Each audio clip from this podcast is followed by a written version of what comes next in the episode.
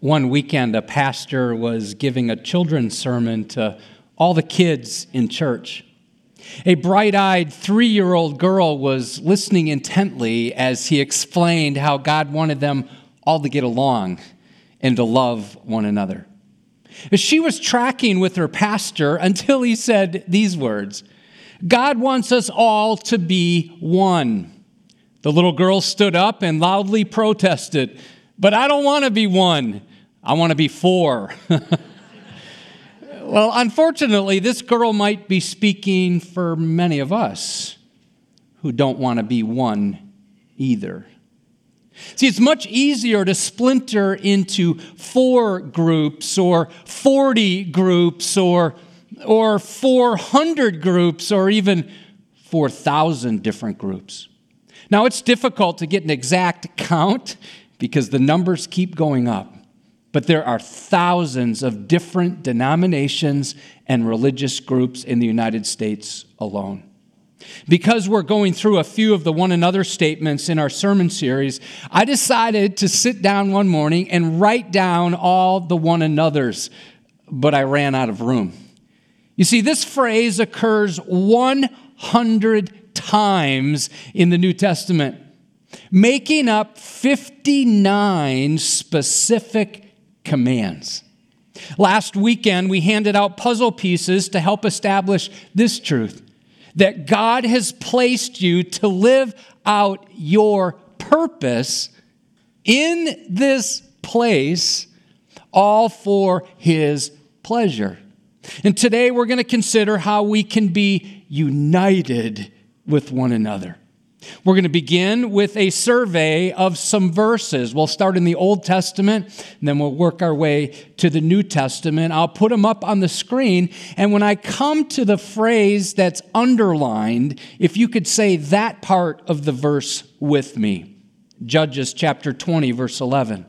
So all the men of Israel gathered against the city, united as one man.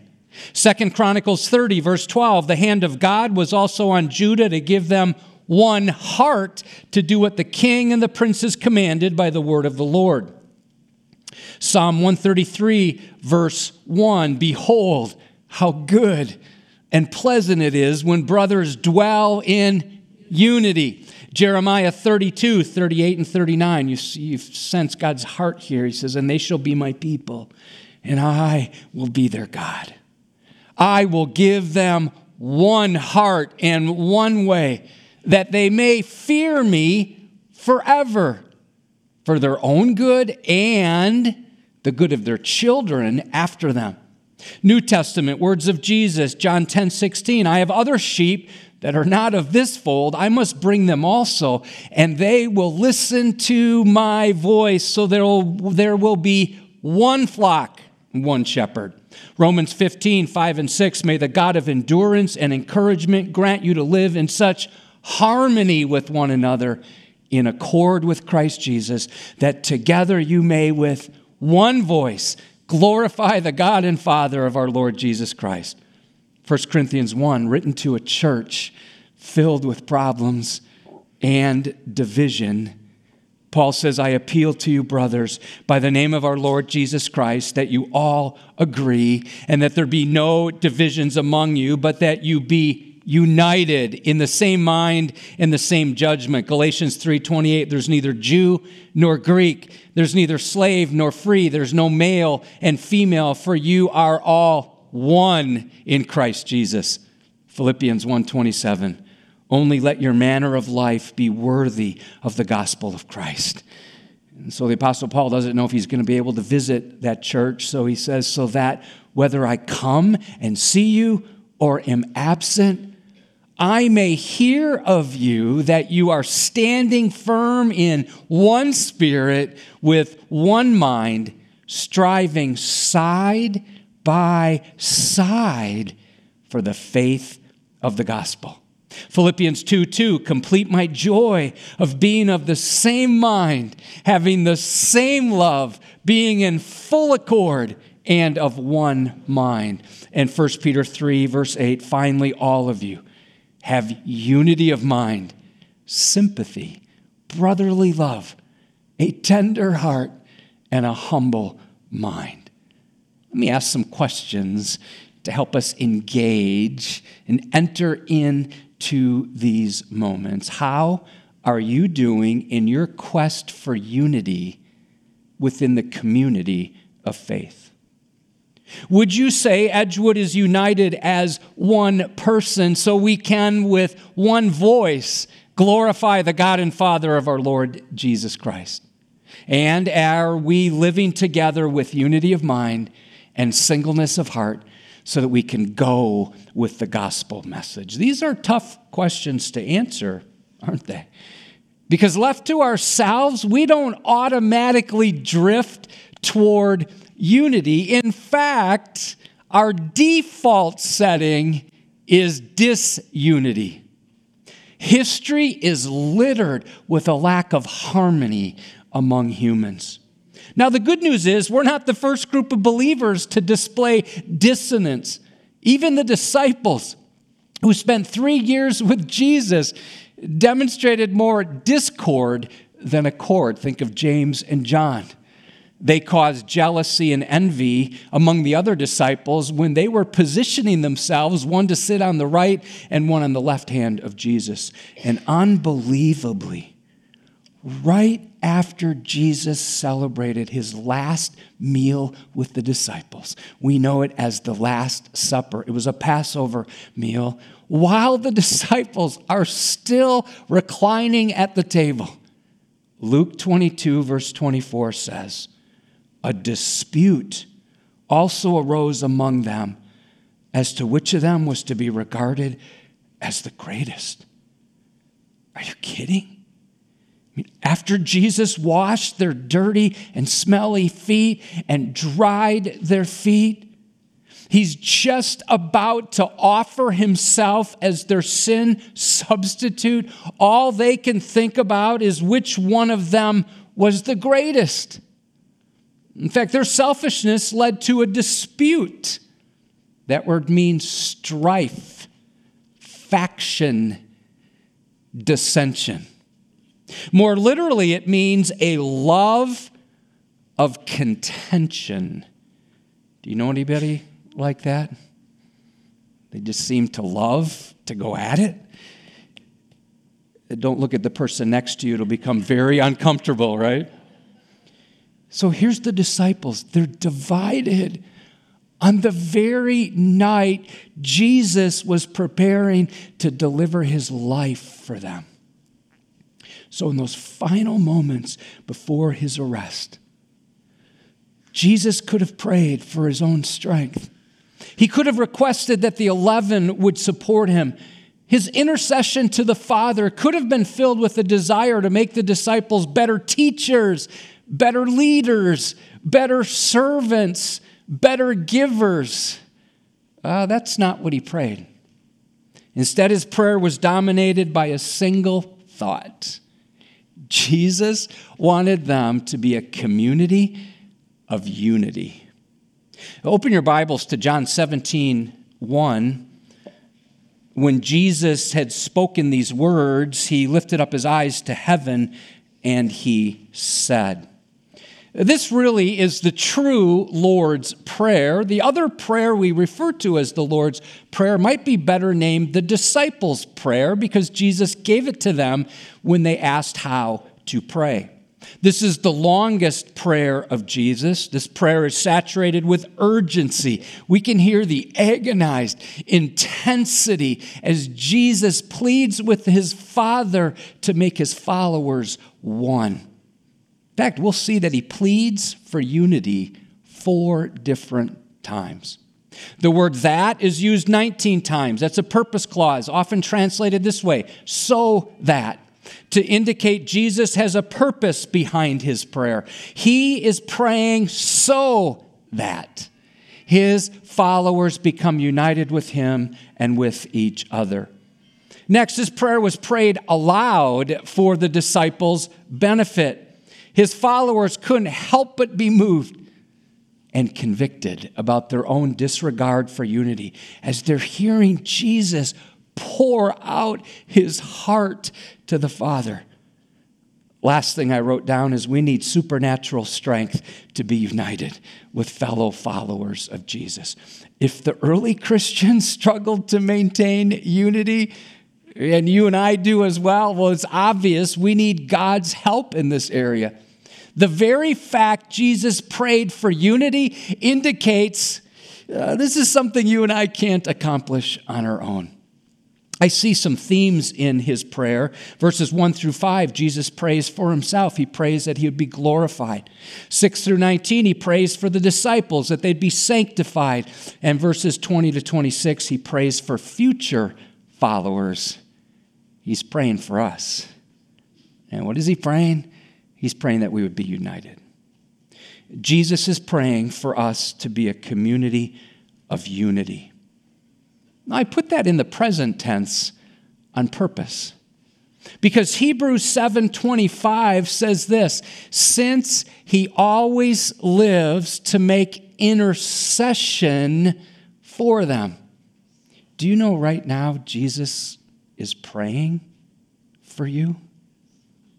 He's interceding for you. Drop down to John 17 11. I am no longer in the world, but they are in the world. He's referring to his disciples. And I'm coming to you. Holy Father, keep them in your name, which you've given me, that they may be one, even as we are one. So Jesus knows he's leaving his disciples behind in a very bombastic world. He can foresee upcoming temptations. He can see the persecution they're going to face. He knows how the deceiver will work to divide the disciples. So what does he do? He prays for their unity. Observe, he calls him calls God holy Father indicating that the Father is far above the wickedness of the world. We sang about that just a few minutes ago. Holy, holy, holy. The Father's name stands for all his resources, all of his power, all of his abilities. So Jesus is asking his Father to stand guard over those who've put their faith in him by unleashing an arsenal of protective oversight. Satan's strategy throughout church history has been to destroy unity within the body of Christ.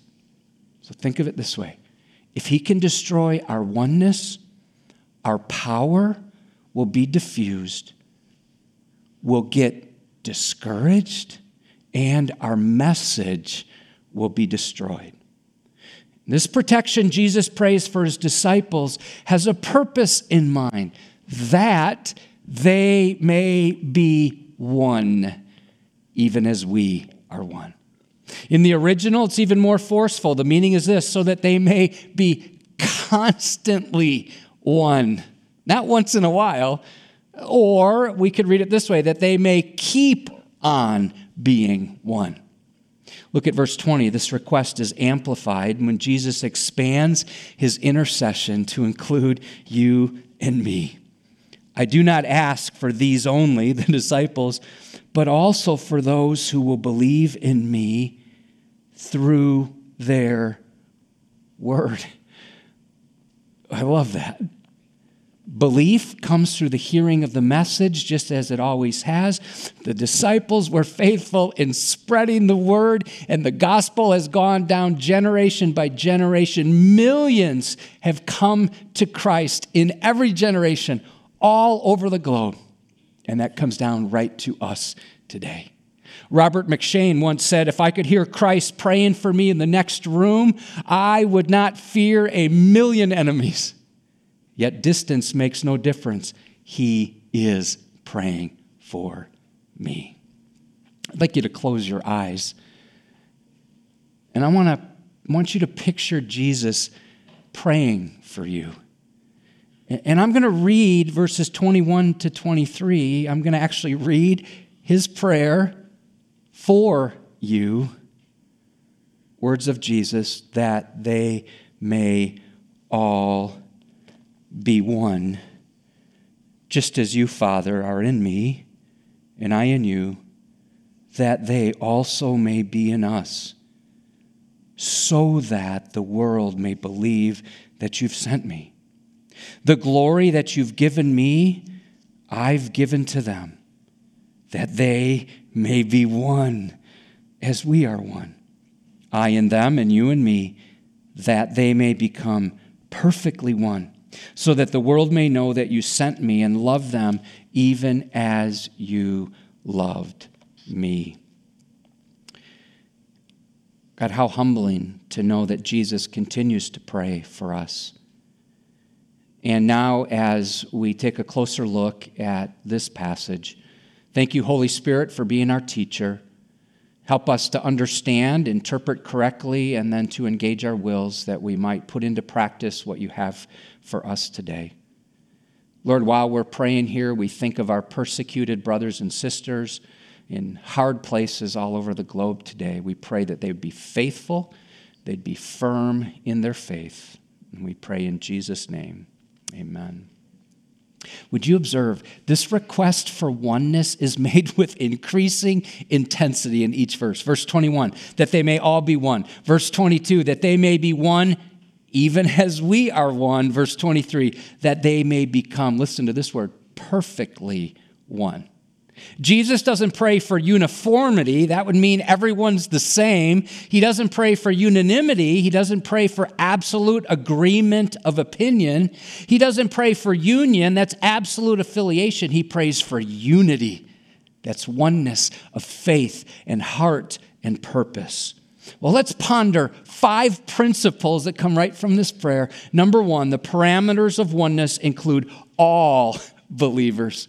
Jesus doesn't want us just to get along with a few people. Observe, he said, that they may all be one. It's not just us four and no more.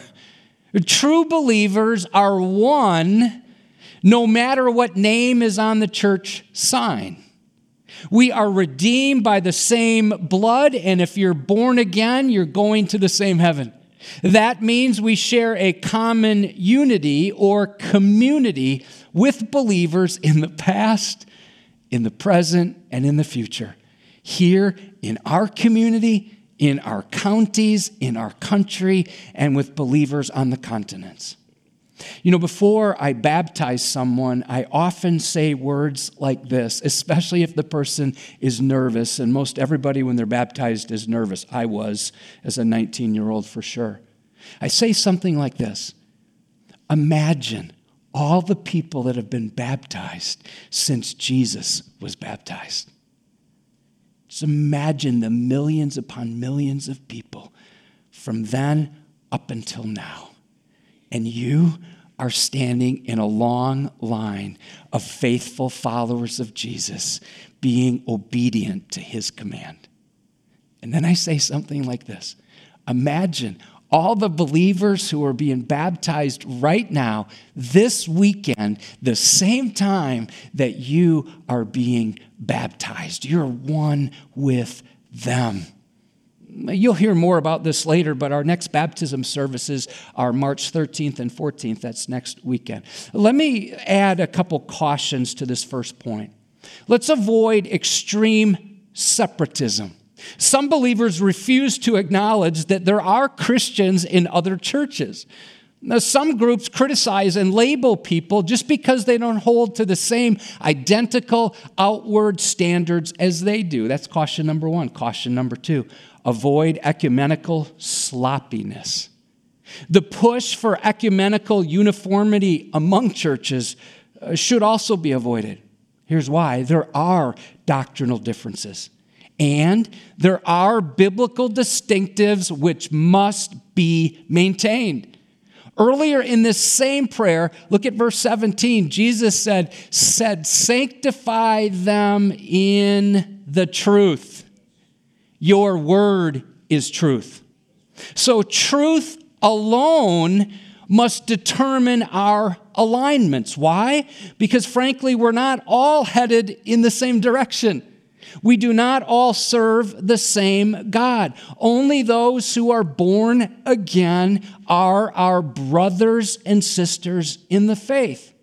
And sadly, many churches have pursued ecumenical union at the expense of biblical truth. In the 1970s, the struggle was for biblical inerrancy. Today, the debate seems to be centered more on the authority of Scripture, or we could say it this way on the sufficiency of Scripture.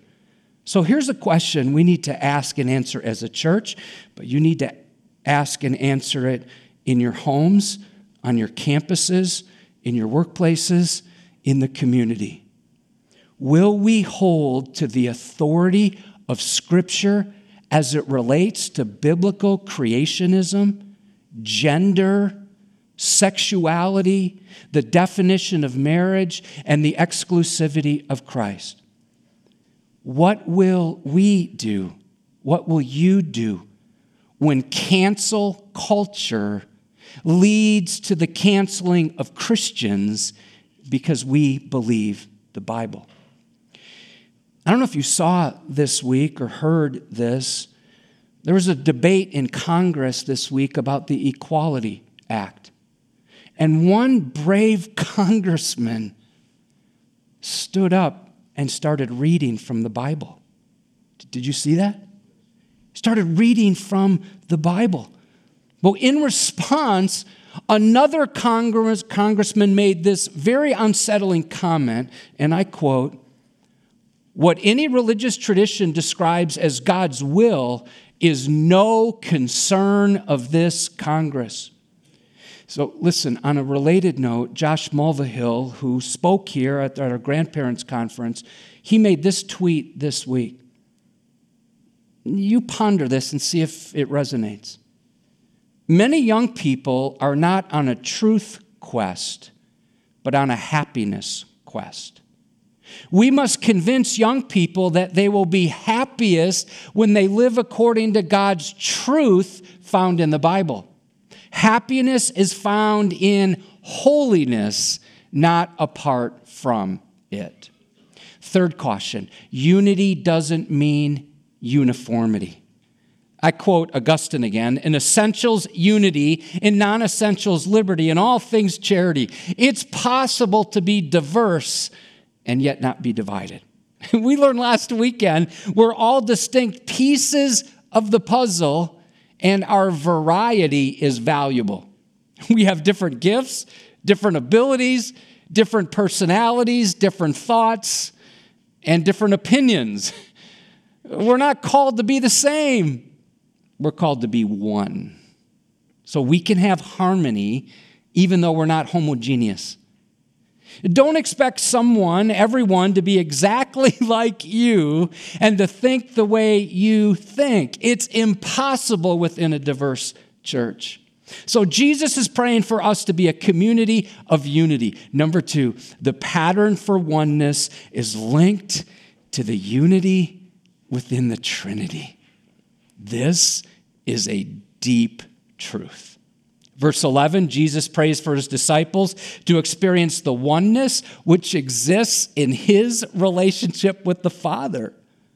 Verse 21, he prays that they also may be in us. Verse 22, that they may be one even as we are one. You and I be one even as Jesus and the Father are one. The unity Christ prays for us is so intimate, so personal, so vital that it's patterned after, it's based upon the relationships that exist within the Trinity. Ephesians 4 4 through 6 captures how truth is tied to the Trinity. There is one body and one Spirit, that's the Holy Spirit, just as you were called to the one hope that belongs to your call, one Lord, that's Jesus, one faith, one baptism, one God and Father of all, who is over all and through all and in all. Would you observe next? The purpose of oneness is to accelerate evangelism. Look at the last part of verse 21 so that the world may believe. Verse 23 so that the world may know that you sent me. So we don't just get together and enjoy unity for our own sakes because Oneness is ultimately designed to accelerate evangelism. And when unity is fractured within a church or between churches, the bridge between believers and unbelievers is effectively blown up. A divided Christian, Christian community denies by its behavior the message it proclaims. Think of it this way one who is seeking truth is attracted to oneness and harmony in churches. When unity is absent, they can smell it and they'll be turned off by it. And I'm convinced that dissension and disunity have hindered more revivals than you and I can even imagine. Lost people are not looking to be part of another organization which is fighting among themselves. When a future believer looks at followers who are launching verbal grenades at each other, he or she may say, if they can't even agree on the truth among themselves, how could they possibly teach me the truth?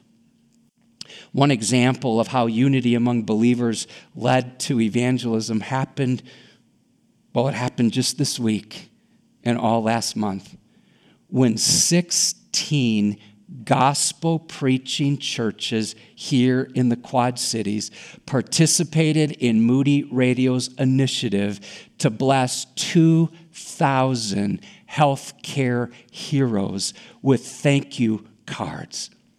Edgewood, you're amazing. It's so humbling that over 1,300 thank you cards were written by the people of Edgewood. You put all the churches together, 3,400 thank you cards came in. These notes were put in a bag along with a Chick fil A sandwich card for a free sandwich and a gospel book called Anchor for the Soul. I talked to Linda, who's manager of the parish nurse program at Unity Point. I talked to her Friday night. She's a member at First Free. All of those, well, I don't think the Genesis ones are completely delivered yet. 800 of those are going to Unity Point, uh, 1,200 in the Genesis system. But I know at the Unity Point, Rock Island has received them, Moline, Muscatine, and Bettendorf. Bless you, church, for your involvement with that. Jesus is praying for us to be a community of unity. Number four, the practice of oneness puts God's reputation on display to the whole world. Verse 22 says, We've been given the glory which was given to Christ. Well, that's another mind blow. It's like, what? The glory that you've given me, Jesus says, I've given to them. The word glory means weighty or heavy. It represents the visible manifestation of all of God's attributes. Literally, Jesus is saying, and I, the glory. So the glory God the Father gave to Jesus has been given to us. Now that's weighty. Brothers and sisters, when we are united, the world will stand up and take notice of God because they'll see Him glorified in us and through us. Matthew 5 16, in the same way, let your light shine before others so that they may see your good works. It doesn't end there. So they may see your good works and give glory to your Father who is in heaven. Oneness gives credence to our claims. And specifically, according to verse 23, the world will know two things. Number one, they'll know God's mission. His mission is to send his son to be Savior of the world. They'll also know God's message, his message of love for those that he sent Jesus to die for. This means when I violate true Christian unity, I'm hindering the gospel and I'm ruining God's reputation. His mission and his message can get lost in a cacophony of discordant sounds when you and I are disgruntled with fellow followers of Christ. Have you ever wondered if Jesus' prayer has been answered? Well, the first church in Jerusalem uh, did an excellent job with this. Listen to Acts 4:32. They exhibited extravagant oneness. Now, the full number of those who believed were of one heart and soul. And no one said that any of the things that belonged to him was his own, but they had everything in common. Now, that unity had an eternal impact on the lives of lost people. Listen to Acts 2:47. And the Lord added to their number day by day those who were being saved. Number five, the point of oneness is for us to be absolutely united. Listen again to verse 23. I in them, you in me, Jesus says, that they, referring to us, may become perfectly one. The word perfectly derives from a root, conveys the idea of end or aim. It has the idea of maturity and completeness. So the aim of Jesus' prayer is for us to be perfectly one.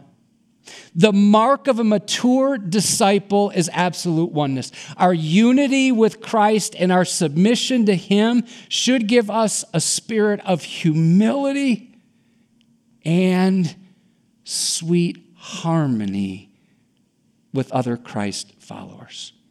Jesus is praying for us to be a community of unity. Several years ago, I came across a website. It was simply called One Prayer. I've never forgotten their purpose statement. Here's how it starts We pray to Jesus, asking him to answer our prayers. Well, most of us would track with that. But here's how the second half of their purpose statement reads What if we become the answer to his prayer? Well, let's bring this closer to home. How can I be an answer to Jesus' prayer by fostering unity within the community of Edgewood? First, be a grower. 2 Peter 3:18 grow in the grace and knowledge of our Lord and Savior Jesus Christ. If you heard the phrase absence makes the heart grow fonder? People often say that as it relates to relationships, and I think there's some truth in that. But in our relationship with God, absence can make the heart wander. And listen, when we wander from God, we often go to war with other people. Distance from God can cause discord with others. Let me say it like this when you're out of whack with God, you can end up taking a whack at someone else. So let me ask a couple questions. Are you growing in your walk with Christ? If you find yourself out of sync with someone, and if you're like, I can't believe I just said those words, I can't believe I just did that, I can't believe I just blew up that relationship, ask yourself this question Am I walking with Christ? Have I submitted to Him? Is there a sin that I need to confess? Am I involved in a pattern of habitual sin? Am I too full of myself? Am I fully surrendered to Christ right now so that the fruit of the Spirit is taking root in my life? That's the first thing. Be a grower. Secondly, be a peacemaker. Instead of judging, gossiping, slandering other people. Practice being a peacemaker. Someone has said a gossip is just a fool with a keen sense of rumor. Proverbs 11:13 a gossip betrays a confidence. Remember this rule about gossip, the more interesting it is, uh, the more likely it is to be false. Proverbs 6:19 says among the things the Lord hates. Do you know the Lord hates some things? read Proverbs 6, among those things that he hates is the one who sows discord among the brothers. So let's take it down a notch. Let's work at not being abrasive. Let's cut others some slack. Let's stop looking down on those who sin differently than we do. The Bible calls us to be peacemakers, not peace fakers, not peace breakers. And so, whether you've been wronged by another believer or maybe you're the one who's done wrong, the Bible says we're to go and we're to meet face to face and seek reconciliation. You can read more about that in Matthew 5 and in Matthew 18. We're to initiate reconciliation whether it's our fault or not. So if someone has a grudge against you, follow God's nudge and do what you can to make it right. If you have something against someone, go and meet with him or her. Listen, don't fall for Satan's schemes.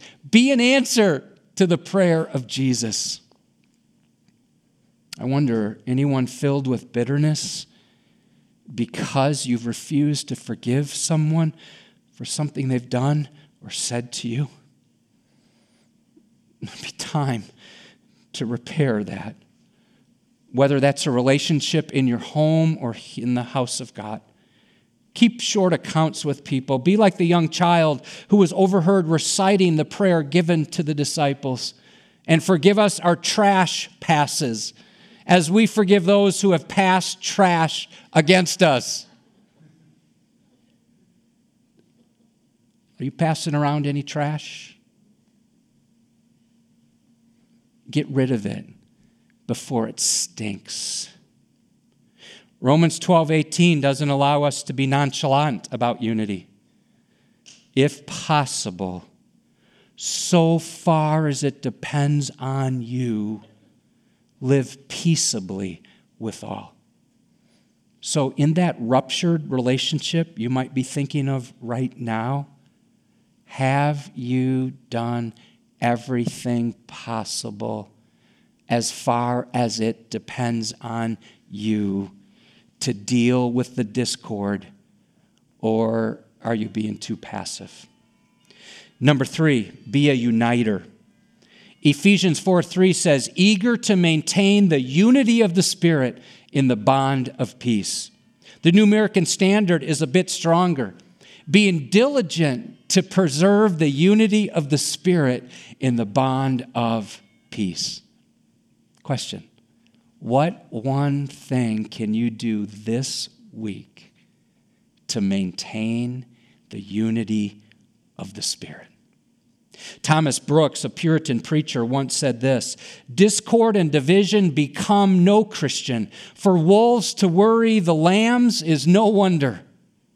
But for one lamb to worry another lamb, well, that's unnatural and monstrous.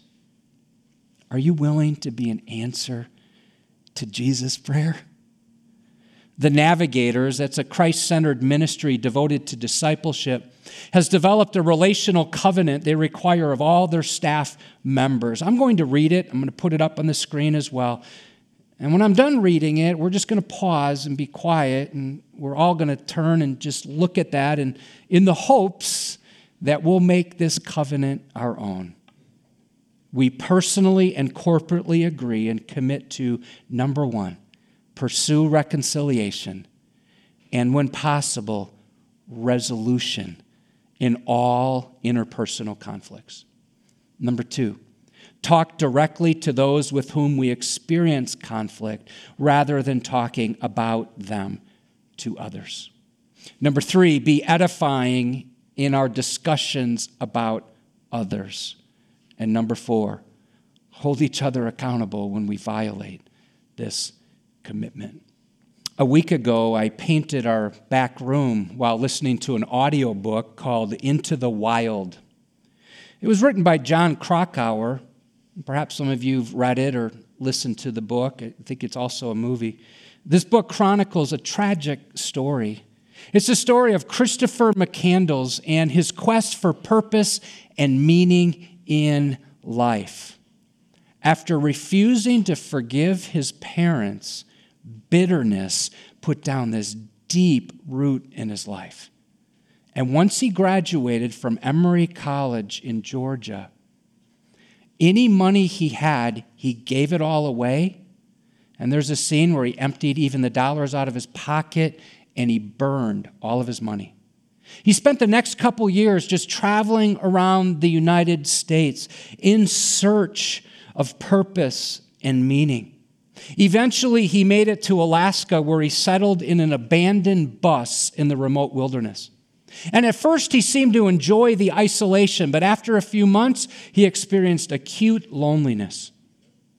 After ingesting some poisonous berries, he wrote these words in the margin of Dr. Zhivago, which was the last book he would ever read. Here are the words Happiness only real when shared. He died unhappy, isolated, bitter, and alone. And he scribbled these words next to this sentence from the book. And so it turned out that only a life similar to the life of those around us, merging it without a ripple, is genuine life. And that all unshared happiness is not happiness. And this was the most vexing of all. God wants us to be one, but not alone, because we are one, not four. Jesus is praying for us to be a community of unity. And God, now we pray that as we have taken these words and heard them with our ears, seen them on, in our Bibles and on the screen, Lord, that you would take what we've heard today. And Lord, may it impress upon us so that we will put into practice what you have for us. Lord, thank you for how you demonstrate your love for us and how you give us practical ways to be reminded of your sacrifice on our behalf. And we pray this in Jesus' name. Amen.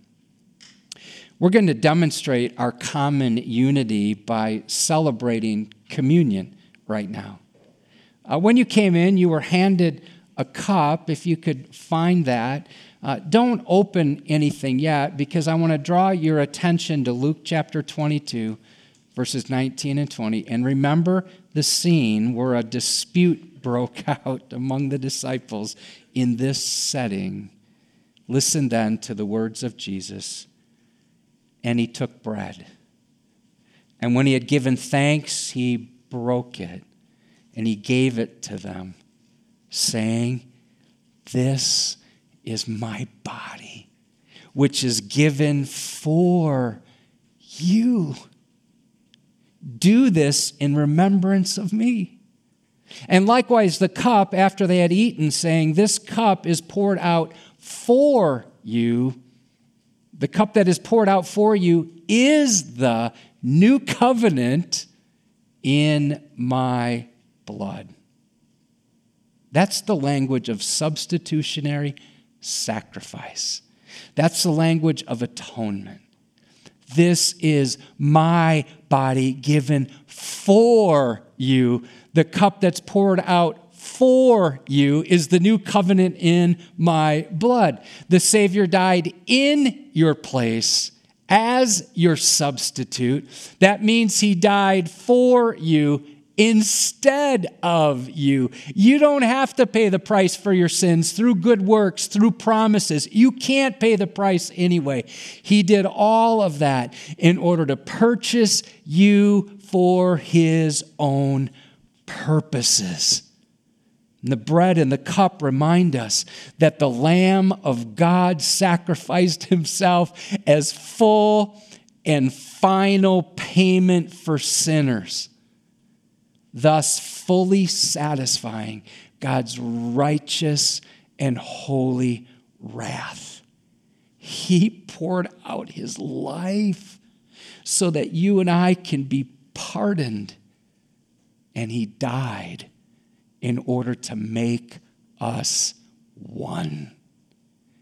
And if you have not yet repented of your sins and turned to Jesus and trusted him as your substitute, as the one who died in your place by calling out and saying, Jesus, I need you to save me from my sins. Thank you for dying in my place on the cross and being raised again on the third day. I not only believe that, but I now receive you, Jesus. Come into my life and make me into the person you want me to be. If you've not yet been saved, that's your next decision. If you are saved, I invite you now to participate in this time of communion. But before we receive communion, it's important to reflect, to take a spiritual inventory. These words are written to a church filled with division, conflict. 1 Corinthians 11 28. Let a person examine himself then, and so eat of the bread and drink of the cup. So take some time now, close your eyes, and consider your relationship with God. If you're not saved yet and you're ready to trust Him, do that right now. And confess any sins that God brings to mind. If there's a relationship that's ruptured and God's prompting you to do what you can to make that right, decide to do that today and commit afresh to the Great Commission and to unity.